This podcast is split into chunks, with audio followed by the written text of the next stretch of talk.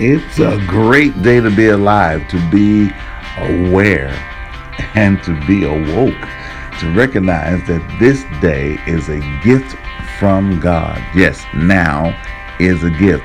It doesn't matter what you had on yesterday or what you plan on having in the future. Recognize, appreciate, and celebrate now, now, now. Listen, I just want to share with you that not only is a great day to be alive, but it's a great day to decree and declare the things of God concerning your life. To know that your word shall not return unto you void, but it will prosper in that which was sent. Let your vision board be your declaration to God and your declaration over mankind.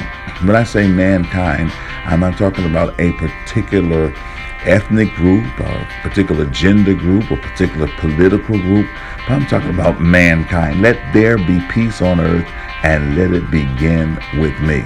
Love everyone that you come in contact with because God is love and God lives in you. There is no failure in God and there is no failure in you. Have a blessed and prosperous day. Spread love. Intentionally pray for those that you come in contact with. And most of all, enjoy life.